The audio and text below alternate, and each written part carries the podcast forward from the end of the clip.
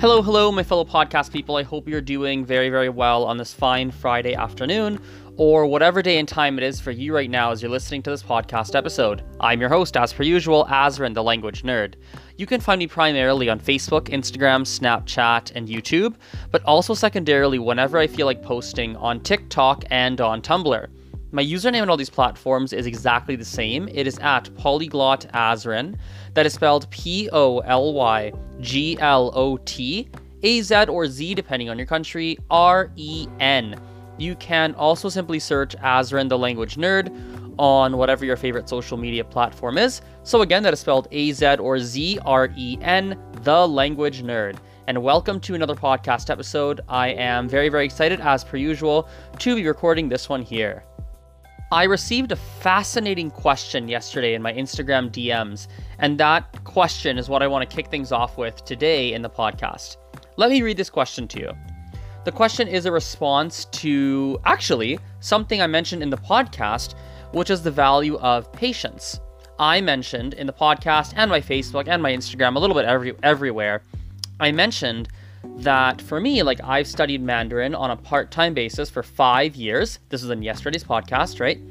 I've studied it for five years, and currently I have achieved a, you know, let's call it a intermediate, a very middle intermediate level. And the question that somebody asked here, this uh, that somebody asked, it comes from at 95 underscore 7 heaven, and she says the following how can some people, and I'll actually paraphrase this uh, a little bit. She basically says, How come some people end up being really, really fluent in so many different languages when it takes maybe four or five years to become fluent in one specific language? Are these people practicing multiple languages at once? Are they studying vocabulary in both languages? Like, what are they doing? And attached to this, she sent me a video with uh, Luca. What's that guy's name? Luca Lampa something. I forget his full name. He's a polyglot. He speaks many different languages. It's Luca something. With him and another individual, and they're speaking in various different languages. That is the video that she attached to this question. Um, when I saw this question, I was actually really stumped. I was a little bit confused at first. I had to really ponder it and think about it, and which is why I still have not replied to this direct message. I've been thinking about it. And I've come to the following kind of conclusion. First and foremost, with every single skill in life, everything, sports, languages, like, you know, arts and crafts, drawing, photography, painting, like like even simple things like running, like how fast one can run.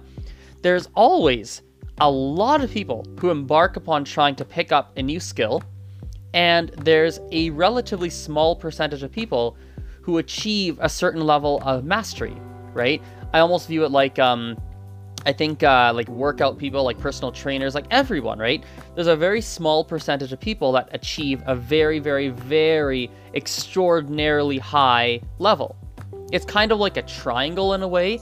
At the top of the triangle, where it's really, really small, there's a small number of people who are that good. And the further down the triangle you go, and the further down the skill level you go, the more and more people that you find, right? And I think language learning works the same way. We have to start there, that no matter, like, for whatever reason, whether it's a DNA thing, whether it's how humans operate, whether it's like a life circumstance, like, I don't know why, but this is a, a, this is a phenomenon that occurs within language learning. And so I do believe that at some level, you know, just because someone speaks 15 languages at a conversational level or whatever, and you're struggling with language number two or language number three, it doesn't mean something's wrong with you. It doesn't mean you're dumb. Heck, it might not even mean that you're necessarily doing something wrong. It really might. You might actually be following the right steps, but for some reason or another, you're just not going to get the same results as the person who speaks 15 languages at a really, really fluent level. Maybe it's because you're just you've got a DNA thing and languages is not your strongest skill set. Maybe, who knows?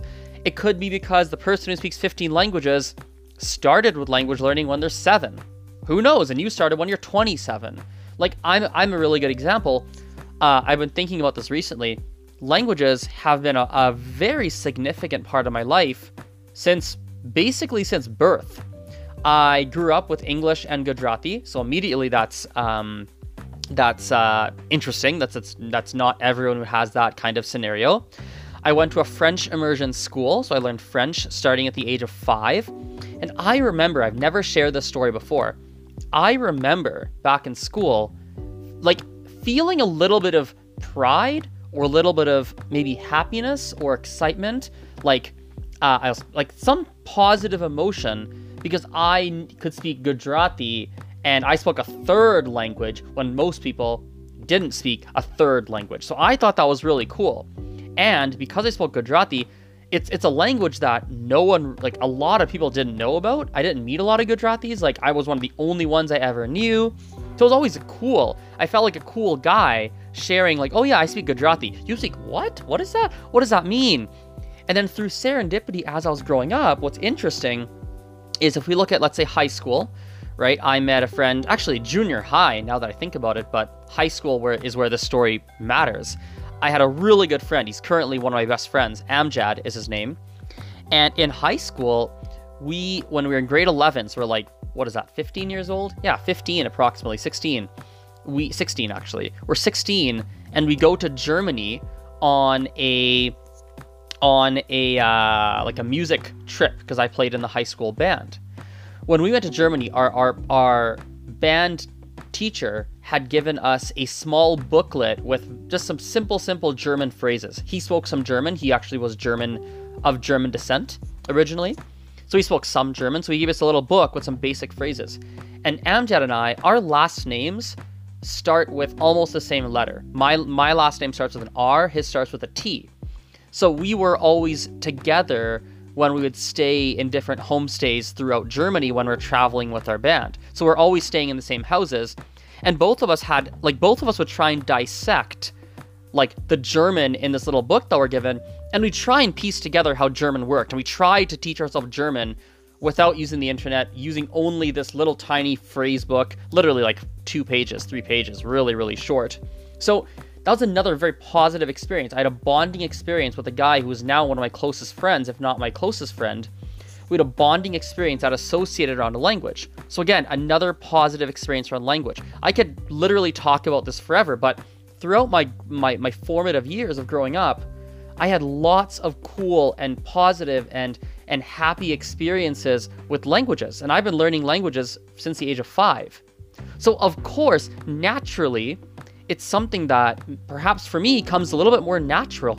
Excuse me, a little bit more natural than someone who grew up monolingual, never touched another language, and now at the age of 32, you're trying to learn a new language. So that's, you know, there's a lot of factors like that that matter when you start to look at, well, why can so and so speak so many languages and they seem to pick it up easily and I don't? I think another thing that's really important to look at is what languages does that person actually speak? So if you're looking at someone who speaks eight languages, what are those eight languages? Are they French, Spanish, Italian, Portuguese? Like, are they all in the same language family? Well, if that's the case, naturally they're going to find it easier to pick up those languages. So it might seem very impressive to you that, oh wow, they speak 5, 6, 8, 12, whatever number of languages, but perhaps a lot of them are within the same language family. And so that's an important thing to look at as well. Another thing that's uh, within the same kind of discussion topic here um, is how fluent are they really?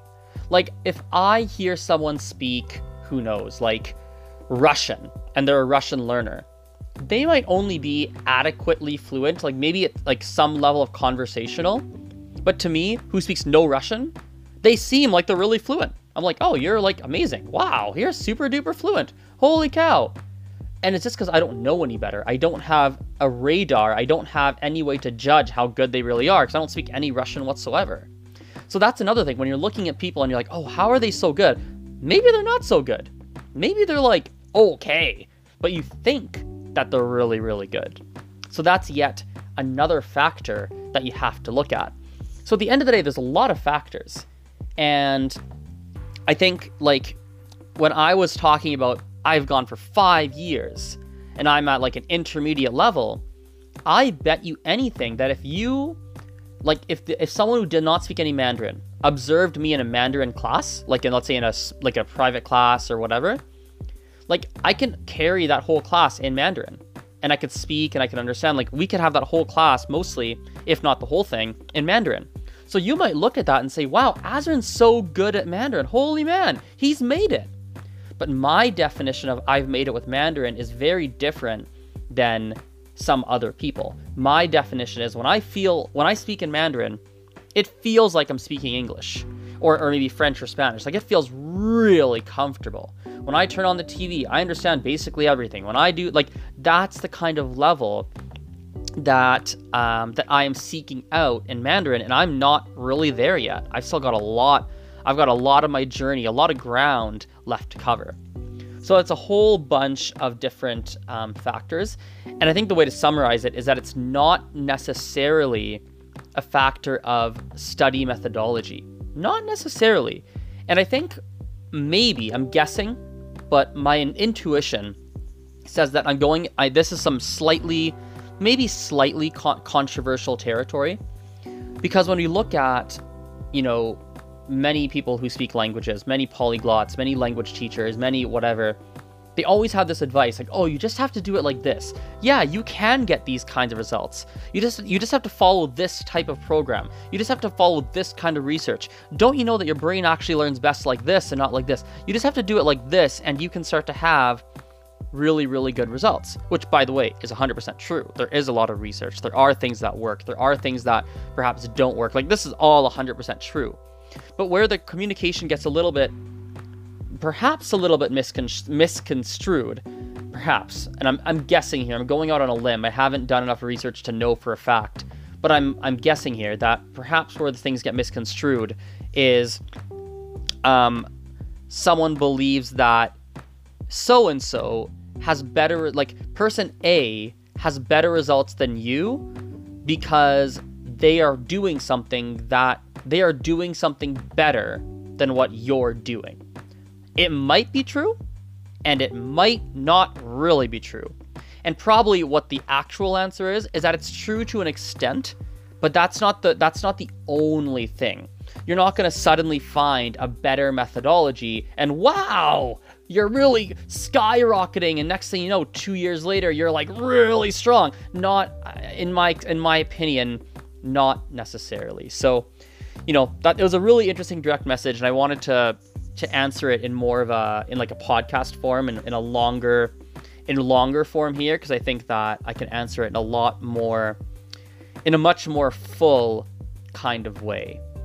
Changing gears a little bit, it's a similar topic, but um, but uh, slightly different. It's in relation to something that someone posted on my on my Facebook.